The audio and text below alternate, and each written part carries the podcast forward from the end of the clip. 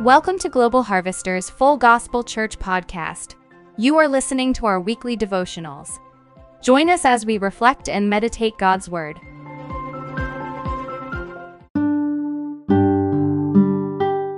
A lack of discipline makes a defeated life.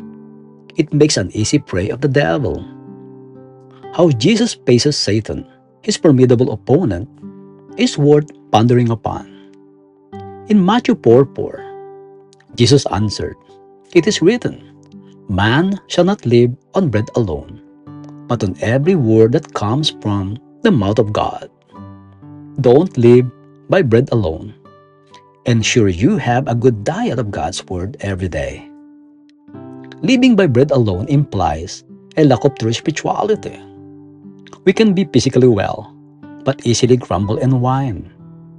We can be materially full, but still feel empty, unsatisfied, and greedy. It is true that no amount of material things will make a truly happy and disciplined child. The younger son of the man in a parable taught by Jesus in Luke 15 got his inheritance early.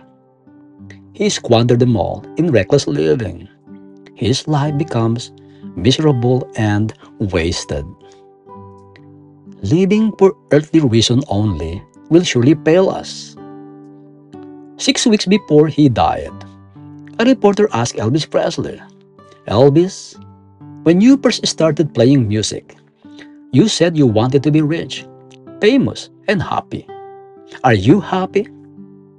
I'm lonely as hell, he replied.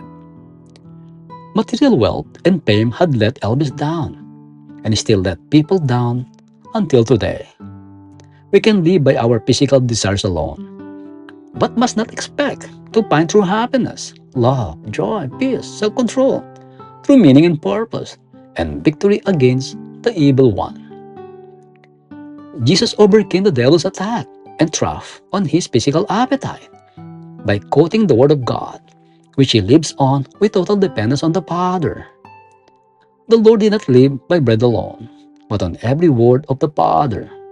Like Jesus, do not live by bread alone, but make sure you have a good diet of God's Word every day.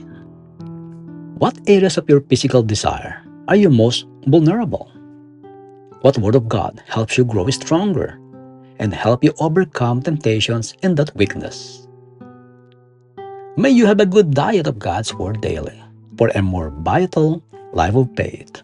Amen.